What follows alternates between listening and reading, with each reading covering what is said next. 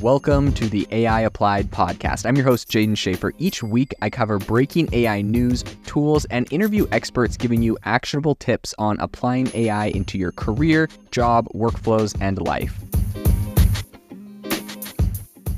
Make sure that you go to A I box dot A I, link in the show notes, to join the waitlist for our new A I platform. We're going to be launching an incredible platform that allows you to build anything you want with workflows um, in A I. So you're able to chain together ChatGPT and image generators and audio generators to make really powerful apps for your organization, or you can host them on our marketplace and actually generate royalties from them. So make sure to go to A I box dot A I and join the waitlist. In addition, if you like the podcast, if you could do me a massive favor and please leave us a review on Apple or Spotify or wherever you listen to your podcast. This helps me be able to get better guests on here as they check the reviews to see how you guys are liking it. So if you could please do that, I would really, really appreciate it. Today on the podcast, I want to cover three really interesting stories that are happening in A I. One is with Cisco, one is with DeepMind, and one is with a slightly smaller A I company. So without further ado, let's dive into it. So the news out of Cisco is the fact that on Tuesday, they launched a networking chip for A I supercomputers that they say is going to compete with a bunch of offerings from Broadcom and Marvell Technologies. So why is this important in the industry? Well, first off, um, essentially with the rise of the popularity in A I right now, you know, ChatGPT and everything else, it's made the need for G P Us, or graphics processing units is what they're actually called. Um, it's made these really important because these G P Us are what is used to train A I models. Now, one G P U Um, is, you know, has its limitations. NVIDIA is making a lot of money building these G P Us, but how you actually train these A I models is by chaining multiple of these G P Us together to get a lot of processing power to train these really powerful models. How many G P Us, you might ask? Well, there are thousands and thousands. So Cisco is coming onto the scene right now by introducing what they're calling the G two hundred. And essentially they say it is the most powerful networking chip in the market, which is going to fuel A I and machine machine learning workloads um, to enable the most power efficient networks. So what this is actually doing is this new um, networking chip from Cisco is actually going to allow you to link together thirty-two thousand G P Us. This is twice as many as previous networking chips were able to do. And essentially what this is doing is it's decreasing the latency Um, and it's decreasing uh, a lot of the, the time that it's taking for these G P Us to communicate with each other. Um, this is actually going to really allow the, these A I model workloads to be super uh, power efficient and to be super fast. So Cisco said that these chips are actually going to help um, in carrying out A I and machine learning tasks with about forty percent fewer switches um, and a lesser lag, and that is going to make it a lot more efficient.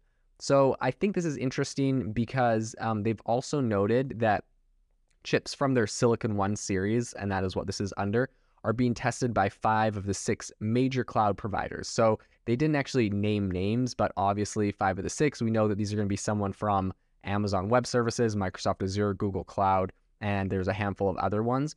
Um, but these three ones inevitably are going to be integrated in there. And this makes perfect sense, right? These guys that are running these massive data centers, these massive Um, cloud providers are going to want the fastest um, networking switches, and this is this seems to be a really big play out of Cisco, which is going to be enabling faster A I model training um, and making this more energy efficient, which I think is really great overall. The second story I wanted to cover on today's podcast is the fact that DeepMind has developed a new A I for helping robotic arms train. And this is actually super interesting how they've done this and what I think the implications are. But essentially, I guess the first thing to say is obviously A I that trains these robot arms is nothing new, right? This is what um, a lot of factories have been working on for quite a while. Like when people say, oh, A I is not new, it's been around for, you know, ten years, actively integrated into things.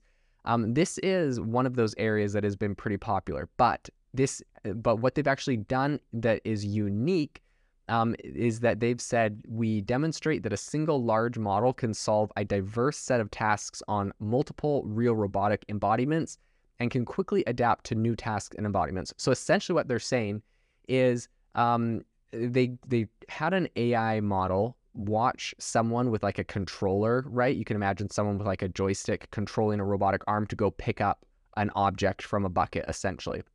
So They had the, the human do this a thousand times. They went and picked the object out of the bucket a thousand times, and they let the A I train off of that and then practice. And they were able to refine that training, telling it, yes, you picked the object up correctly, or no, you didn't. Eventually, the robot could um, you know, copy what they were doing and could pick the objects up. Now, the impressive part of this is that they were then able to use this same trained model and have the A I work with new claws or new robotic arms. So, uh, you know, originally they had one, or actually I believe they had four different um, robotic arm models that it was trained on, and they had two-pronged arms.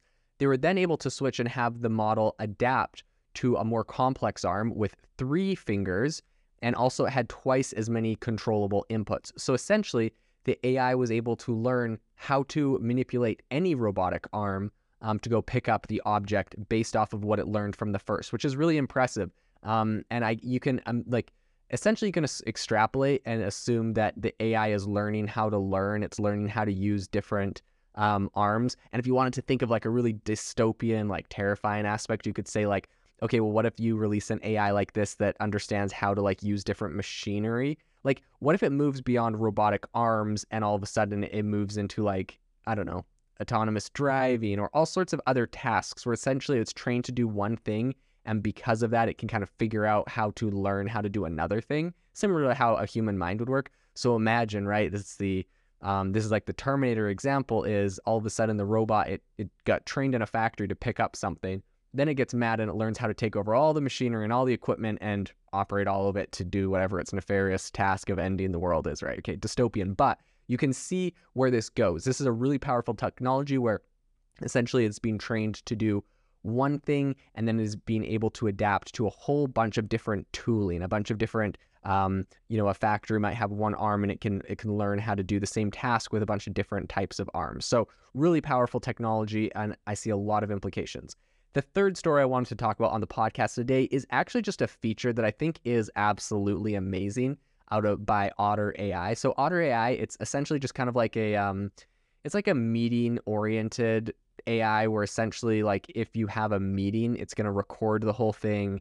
And then it has, it knows like who's talking, and it pretty much generates a transcript of your entire meeting. So the idea being, um, you can go back and look at what was said. And the A I part is that it's listening to your voice and it's transcribing it. And then it's also Um, knowing who's talking. It, it saves all the timestamps. It's really useful for meetings, essentially. It just records your meeting and transcribes it, and you can go get data. But what they've just introduced that is super cool, in my opinion, is an A I-powered chatbot that integrates with those meetings. So imagine you're ten minutes late to a meeting. Um, instead of having to, you know, do the question of shame and say, hey, sorry, guys, I just got here. What did I miss? You just go to the chatbot on the side of this A I meeting transcriber and say, Uh, you know, I just got here right now. What did I miss from the meeting? Can you give me like a breakdown? It gives you a breakdown. Or imagine if the meeting's over, you didn't go to that meeting because you had a conflicting, a, you know, a conflicting meeting. You go back to the link to the meeting that happened, and you can ask it any questions. Was there any, you know, deliver deliverables requested from myself? Um, was I ever mentioned in the meeting? Is there anything that mentions my department or what the projects I'm working on? You can ask it all sorts of questions, and it can give you information about that meeting without you actually having to go and talk to a another person or bother another person to kind of get a recap on what's going on with the meeting. I think this could save people a lot of time. I'm a really big fan of a lot of these tools that um, essentially can spare you a meeting if it's not necessary. Of course, meetings aren't bad, but I really like tools Um, like like Loom, where, you know, you may not actually need a full meeting. Maybe you just need to record yourself explaining how to do a process for like three minutes and send it to a coworker so that they can do that. You know, if it was an actual meeting, you might have sat down for like thirty minutes and talked about it and talked about a bunch of different stuff. But instead, you just recorded a quick like three to five minute uh, screen recording, sent it over, and it saves both of you a lot of time. So I think that a lot of these technologies doing that are going to be powerful, and I think this is a really powerful use case of chatbots and A I uh, in general within the corporate and kind of enterprise space. So this is an area I'm excited to see more features and tools like this that are going to make our lives a lot simpler. I'm going to cut down on uh, you know, things that we had to do in the past that now we no longer have to do, and hopefully make us all more productive and make our companies more profitable and successful. If you are looking for an innovative and creative community of people using ChatGPT, you need to join our ChatGPT creators community. I'll drop a link in the description to this podcast. We'd love to see you there, where we share tips and tricks of what is working in ChatGPT. It's a lot easier than a podcast, as you can see screenshots, you can share and comment on things that are currently working. So if this sounds interesting to you, check out the link in the comment. We'd love to have you in the community.